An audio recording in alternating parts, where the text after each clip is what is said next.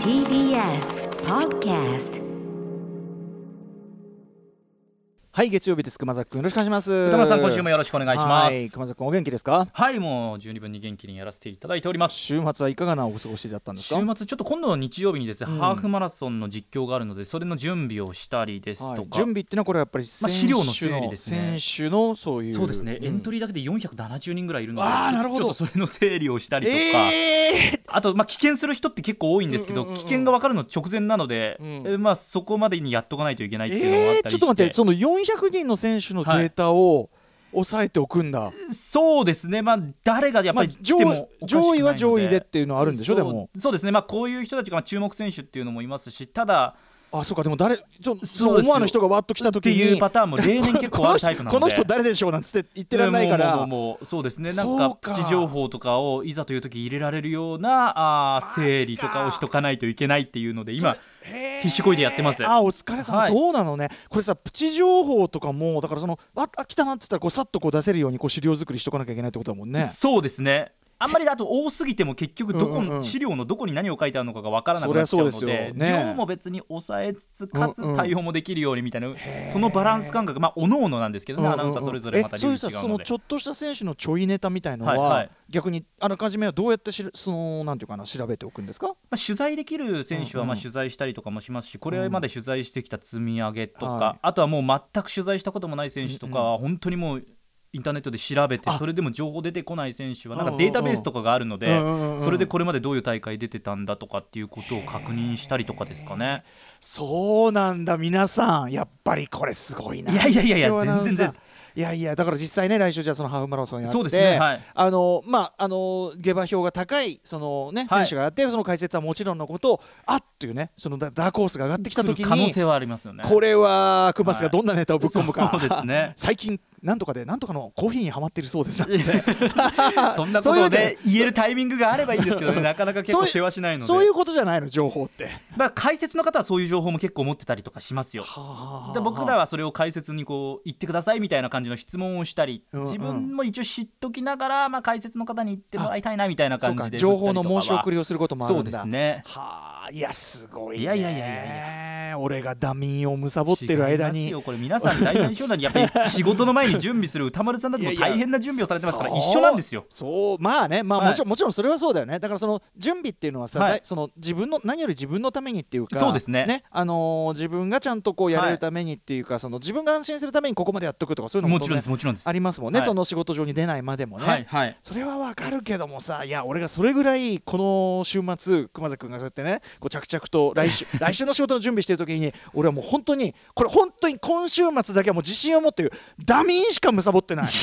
もうあのー一応この番組用にねこういろんなものをね摂取してまああるよ何みたいなこれ見たってあるけど基本はもうダミンですよ。でもうもこれまでちょっとねうん。たくさんやってきた分ちょっと帳尻合わせても合わないぐらいの感じなんじゃないですかいやいや歌丸さんもいやいやあとやっぱりなんかちょっとほらポカポカしてたじゃんなんか週末高かったですね。なんか1718度ぐらいまで行きましたか。春気分だったじゃないもう。結構公園とか散歩ちょっと行ったら半袖で子供たち走り回ったりとそういう感かじじゃないだからもうなんていうの本当子供みたいな感じでご飯食べてお腹いっぱいになったから寝るみたいなそんな暮らしをしてましたよ大変。結もう。構いいいいですよね、ん。理想的な、まあ、毎日続くとちょっとそれはそれで大変なのかもしれないですけどそう、まあ、タイミングよくそういうのを生活がね挟みたないいですよ。逼迫しない程度にはね、ダミンは貪りたいと言って、はい。ただそのダミンを貪ってる時も見てる夢はそのダミンとダミンの間にやってる今ゲームはヒットマン3っていうゲームやってるんだけど あの殺し屋のゲームね、はいはい。あのやっぱりねね夢の中でもねそのヒットマン的なねこう展開このアイテムを取ってここに、うん、あの相手の服を剥ぎ取ってみたいな、そういうことをやってるんでねもそれ安眠できてるんですか？ダミンなんだけど一向に今日は休まっていないという、そうね、ですよね。敵地に潜入中みたいな感じになっててね。はい。楽しい週末、えー準備の週末いろいろ皆さんい。かがお過ごしでしょうか、アフターシックスジャンクションジャンクション合っていない。あらららら。After Six Junction. 2月8日月曜日時刻は6時5分です。ラジオでお聞きの方もラジコでお聞きの方もこんばんは TBS ラジオキーステーションにお送りしています。カルチャーキュレーションプログラムアフターシックスジャンクション。通称アトロケはい、えーパーソナリティは私ラップグループライムスターの歌丸です。本日は所属事務所スタープレイヤーズ事務所から、えー、鍵室からリモートでお送りしております。そして月曜パートナー TBS アナウンサー熊崎和人です。はい。まあ多分俺がねその土日どダ民を過剰に貪ってしまったのは一つはやっぱりね、あの金曜日にね、うん。あの花束みたいな恋をしたってね作品の表をしたんですよ、はい。映画表。でまああのいいい映画というかさ、うんうん。そのいい映画である以上になんかもうこう自分事として感じてしまうっていうか本当に5年間あーあーあー5年間はい。こう連れ添ったはい。人と別れたみたいな、なんか本当にそんなそうそういう記憶がこう植え付けられちゃったような作品でもあっでもそういうてでそれを方も多いんでしょうねそうでそれを表して終わったじゃん、一応さ、はいはい。終わったからなんつうのかな本当ロス？なんつうの？もうあ俺も一つの終わったなみたいな。大俺変な仕俺の事を終えた俺の青後春終わったなって感じる51歳。それでこう寝ちゃうみたいな不定ね？だからちょっと不定年に近い感じ。まあ、それぐらいね、おヘビーな。幸せになってあああもう幸せになってくださいよなんつって、なんつって、はいはいそういうノリもあったからだから人殺しのゲームでもやるかっつってヒットマンやるみたいな、うんはい。ちなみに僕はあの人ちょっとあの人殺しのゲームやってくるねって言うと奥さんが私は四郎君が本当は優しい子って知ってるよって。それだけは忘れないで。いいですね。自分が優しい人間だということ本当は優しい人間はいだということを忘れないでねって、で後ろから声がかかりながらあ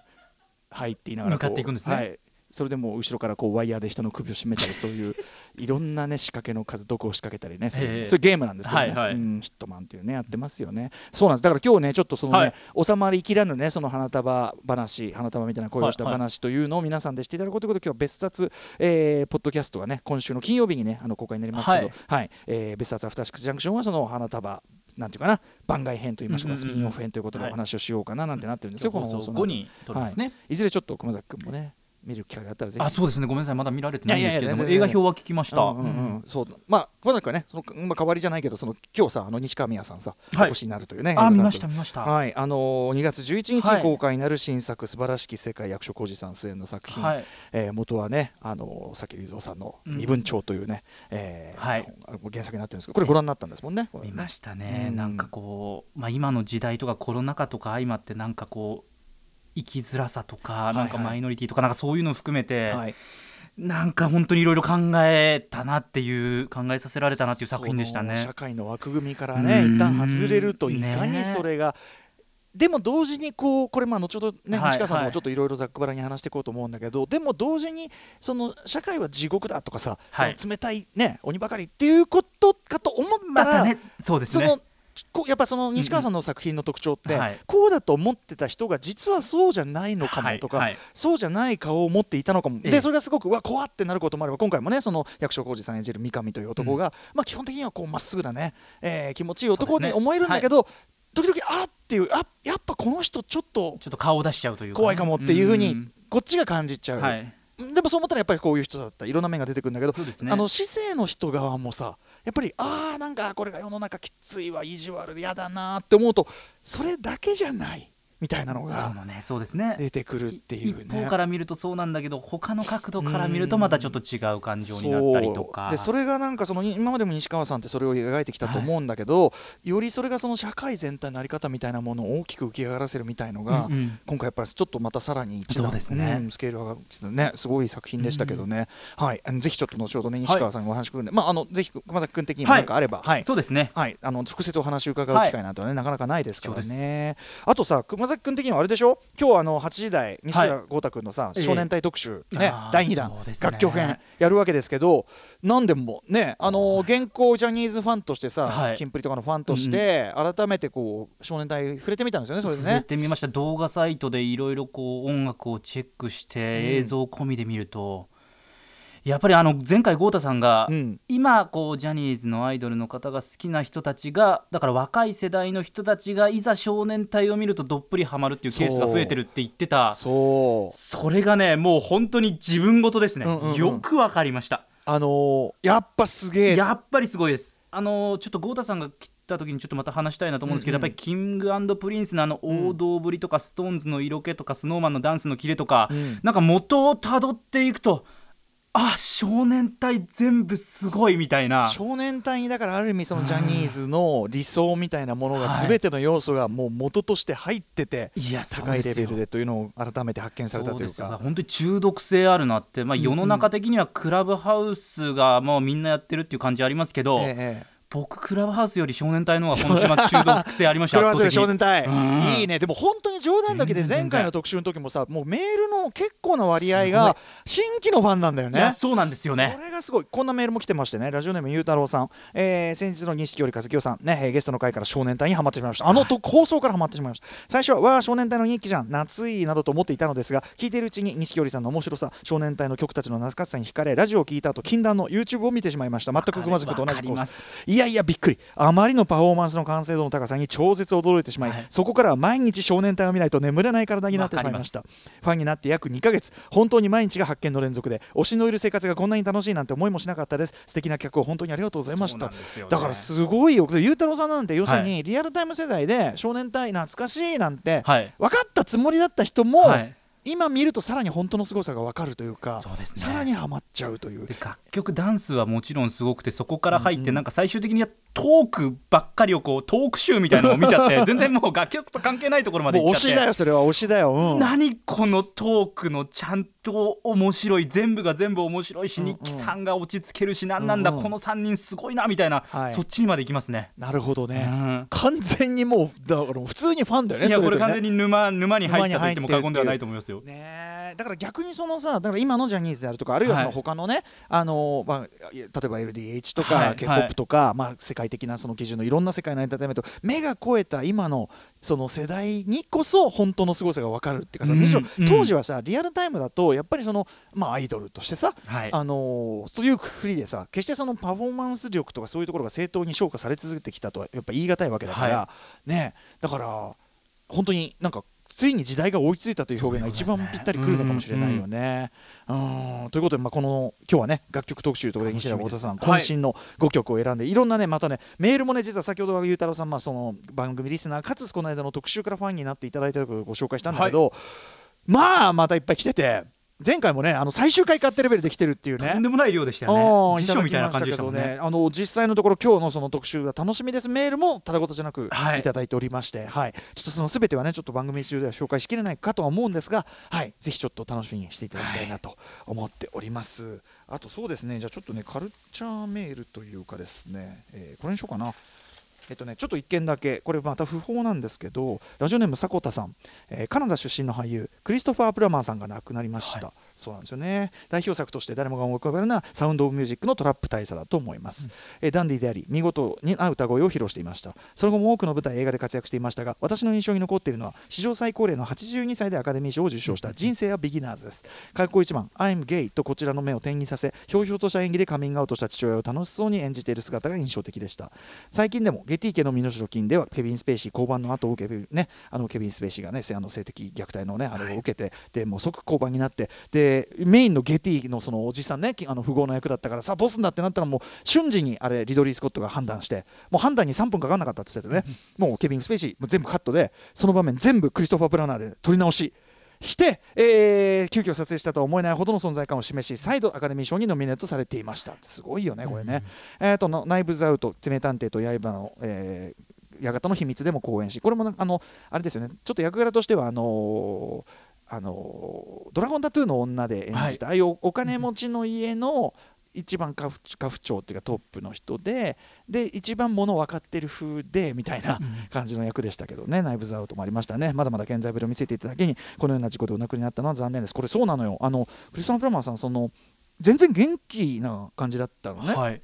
で闘病されてるなんて話も聞かなかったし、なんかご自宅でなんか転倒されて、えー、と頭部打撲でということらしいんですね。はい、なので、ちょっとこれは残念ですよね、全然まだまだ5月、なんならもうその、なんていうかな、お年を召されて、そういう富豪役みたいなのがすごく似合うようになってきて、ちょっとこれからまたちょっと、あまたその、今さっきもフィルムグラフィーをね、あのクリスタン・プラマーさんの見直してたんだけど、あのあなんか後年になって、年取ってからさらにちょっとまた好調になってる感じだなと思って、これからってとこもね、また。あったのになという感じがして非常にちょっと残念ですね。クリストン・プラマーさんのアマンダ・プラマーさんという娘さんもね、はい、有名な女優さんですよね。あのパルプフィクションとかに出てる方ですけどね。はい、うーんということでちょっとあのご冥福をというかね、はいしたいという感じのニュースでしたね。はい、そんな感じかな。あとはもう私はもうダミンをむさぼって あのーアカデミー賞とかあグラゴールデングローブ賞か、はいいろいろあのノミネートされてあの先週高橋義明さんがあのーオバマ特集の中でちょろっと触れていたサム・クックとかねサム・クック、えーマルコム X ジム・ブラウン、えーあとあれだモハメド・アリ。モハメド・アリに改名する前夜のカシアス・クレイがの4人が、えーマイアミで一夜を過ごしてそこでこう語り合う中で、えーサム・クックのあの名曲が生み出せれるというね、まあ、そのあのそれ自体は語りの中身そのものは架空なんだけどというね。実在の人物を使ったその物語、レジーナ・ベルあの女優のはい。あのあれですよ。ウォッチメンのウォッチメンのテレビシリーズであれのレジーナ・ベルさんですよ、はいあのはい彼女のはい。監督作の、えーと「あの夜マイアミで」という。僕はあの放送の中でネットフリックスって言っちゃってた気がするんだけどあれアマゾンプライムですね。アマゾンプライムオリジナルで、えーやってる。それとか見ましたけどね、はい、やっぱりあの高橋義明さんのね解説聞いてあのサム・クックのね、あのー曲がそのどういう意味を持つかみたいな、はい。非常にクライマックスでもこう大きな使われ方するんだけど分かってみるとやっぱすごくさらにグッとくるものがありましたしね、とかもあるけどそんなもんだな。いやいや全然ダビンむさぼってないじゃないですか、あとねやってるあとねその休みの時あるあるで、はい。その文脈にないものを見る系って分かります？あそのだからい何もこの番組に関係ない作品とかそのゲストの方が紹介したからとか、これから紹介するからとかそういう、えーと映画評の関連作だから、はいそれを関係なくふっと思いつくままに見る、タイムリーでも何でもない作品というのがあって、先週は俺ノーカントリー見直したんですよ。ノーカントリーわかります？はいわかります。はい、アントン・シガーとはい。殺し屋が出てくるね、ハビエル・バルデム大出世作、ノーカントリー。今週は、えっと、ルキノ・ビスコンティの家族の肖像ってわかりますかね？あごめんなさい。あるんですよ、はい。ルキノそのどんな文脈もないです。何の、うん、あえて言えば、はい。あの素晴らしき世界の、もううんうん。原作の身分帳でその元になった人物がそのビデオを見たとでルキノ・ビスコンティの地獄に落ちた勇者どもが特に良かったっていう描写が出てきて、はい。それであビスコンティでもまた見たいなと思ってとりあえず見やすかった家族の肖像を見たみたいなそんぐらいの流れなんだよ。だから何のでも別にルビスコンティ特集もなければ、はいはい。別に今ビスコンティ話題になってるでもなく、ええええあのーっていう流れがあってでこういうの見ても別に話すタイミングねえじゃん。俺 まあまあまあそうなのかな。先週から、あのーノーカントリーを10年以上ぶりにちゃんともう一回見直してみたら全然あの最初見た時と印象が違う部分があったって話があってこれはこれで僕は話しがいがあるんだけど、はい。話すタイミングないじゃん。なんでノーカントリーの話してんのみたいなことになるから まだビスコンティの方がマシだよね。ビスコンティはなんかまだそのなんかなんかもうクラシックだからそれはいいけどさ、なんでノーカントリーって感じじゃん。このタイミングで。そう、ん。一番なんかってでもねめっちゃ面白かったよノーカントリー当時よりも僕は味わい尽くせたかな、やっぱり今の方が丁寧に見てるからっていうのもあるし。違うんですね感じ方が、うん。一言言うとあの追っかけてくるそのアントン・シガーという殺し屋、はい。それが非常に印象的でこれあそうなんで見たかこれは、えっとなんで見たかっていうと UNEXT の、はい。UNEXT 独特のこう番組あの映画紹介の文紹介がそうそう紹介がほらネットフリックスとかすごいさそっけないけど、UNEXT はすごい熱が入ってて。そうですね。でなんかその僕の奥さんがですねその、はい。UNEXT でなんかあのおかっぱおかっぱの恐怖みたいなのが、うんおかっぱの恐怖って書いてあってさ、ノーカントリーで。おータタイトルとかくくりでおかっぱの恐怖って確かにおかっぱの恐怖でよく見たらおかっぱ頭が恐怖に見えてくる名作って書いてあったんだけどおかっぱの恐怖じゃなかったんだけどもう確かにおかっぱ恐怖だよねなんつって。で見たんだよね、でそしたらそのやっぱそのアントン・シガーももちろん怖いんですよ、おかっぱの恐怖なんだけど、はい。あの対するジョシュ・ブローリン演じる、まあ、主人公と言っていいのかな。そのふとしたきっかけから麻薬組織のそのお金を猫ばばして逃げることになるという男なんだけど初めて見た時はそのアントン・シガーの印象が強烈すぎてその超人対凡人もちろんそうなのよ。超人対凡人だからジョシュ・ブローリンなんか情けない役っていう印象があったのね。でも今見ると普通にめちゃめちゃ切れ者なんだよ、このジョシュ・ブローリン、は。い。もう常に冷静沈着で常に自分ができることのベストをチョイスしてなんならアントン・シガーと知恵比べで張り合ってるっていうか、うん。でそれにウディ・ハレルンさん演じる別の殺し屋が「お前アントン・シガー見たのにまだ生きてんの?」っつって。すごくない？みたいなことを言う。んだ実はジョシュ・ブローリンの役超切れ者だった、あとはその、えーこあなんだ？あのコーエンブラザーズ午前兄弟あの独特有の壁越しに感じる脅威であるとか、うんうん。あの距離を使ったサスペンスであるとかが本当に縦横無尽に生かされてて、やっぱね傑作でしたよ。というノーカントリー。はあご覧になっていない方。やっとできた。この ダミンを基本的にはむさぼっております。はいということで今週のメニュー紹介やってみましょうさてこの後すぐです。オープニングトークでもありましたが映画監督の西川美和さん登場です。今週の木曜日2月11日公開役所広司さんを主演に迎えた最新作「素晴らしき世界」についてお話を伺っていきます。はい。えー、そしてからの7時からのミュージックゾーンライブダイレクトは昨年12月にリリースした最新シングル「みんな迷子」私、えー、マブロン2020年のアイドル的ベストソング第5位というか本当に名曲中の名曲「えー、みんな迷子」をはじめさまざまな素晴らしいあの本当に今までも傑作名曲の数々で知られるユーフピーこと寺島由紀さんが番組初と僕の番組あのこのラジオ番組初登場でちょっと呼ぶの遅くなっちゃって本当申し訳ない、はい、大ファンでございます、えー、はい、ユーフピー初登場ですそして7時40分頃からは新概念提唱型投稿コーナーです。先週から新企画「イキリ言動」スタートしました。あなたがやってしまったまるまるイキリを紹介していきます。これがまた、はい、びっくりするぐらい投稿来てるんですよ。しかもちょっと読みましたけど、うん、クオリティが高い。みんなね「イキリ言動」の俺ちょっと心配してたのね、はい、ちょっとなんか言葉足らずだったかなと思った、はい、いやいやなんのなんのやっぱアトロクリスナーさすがでありがとうございます。すごいちょっとねもうすでに紹介しきれないぐらいいいメール来てるんでそうですね。はい楽しみにしていただきたいと思います。そして8時台の特集コーナー「ビヨンドザカルチャーこちら。ノーナリーブス西寺郷太プレゼンツ邦楽スーパースター列伝番外編。今こそ聴いてほしい少年隊の名曲トップ5はい西寺郷太さんによる月一ポップミュージック解説企画。最近は少年隊作曲家筒美京平さんそして編曲家船山基紀さんと日本の音楽史欠かせない存在について振り返っております。少年隊、えー、昨年12月ですねメンバーの錦織一清さんをお迎えして特集いたしました、はい、大反響いただきました、えー、ただあの時はですねやっぱりその少年隊という存在、えー、何ぞやというのを、まあ、日記さんご自身の口からとにかく日記さん先ほど熊崎君も言った通り、はい、話術が話術が話術がもう本当にもうあのすごい方なので、はい、まああのぶっちゃけ人気さんの特術にすべて持っていかれてしまい、えええ曲を全くかけられていなかった。そういえばそうでした。というわけで今夜は数ある少年隊の名曲の中から豪太さんが厳選した5曲を聴きながら改めて少年隊の楽曲の素晴らしさ味わっていきます。はい。番組への感想や質問などもリアルタイムでお待ちしています。アドレスは歌丸アットマーク TBS.CO.JP です読まれた方全員に番組ステッカーを差し上げます、えー、番組ではツイッター、LINE、インスタグラムも稼働中です。各種フォローお願いいたします。それではアフターシックスジャンクション。行ってみようえアフターシックスジャンクション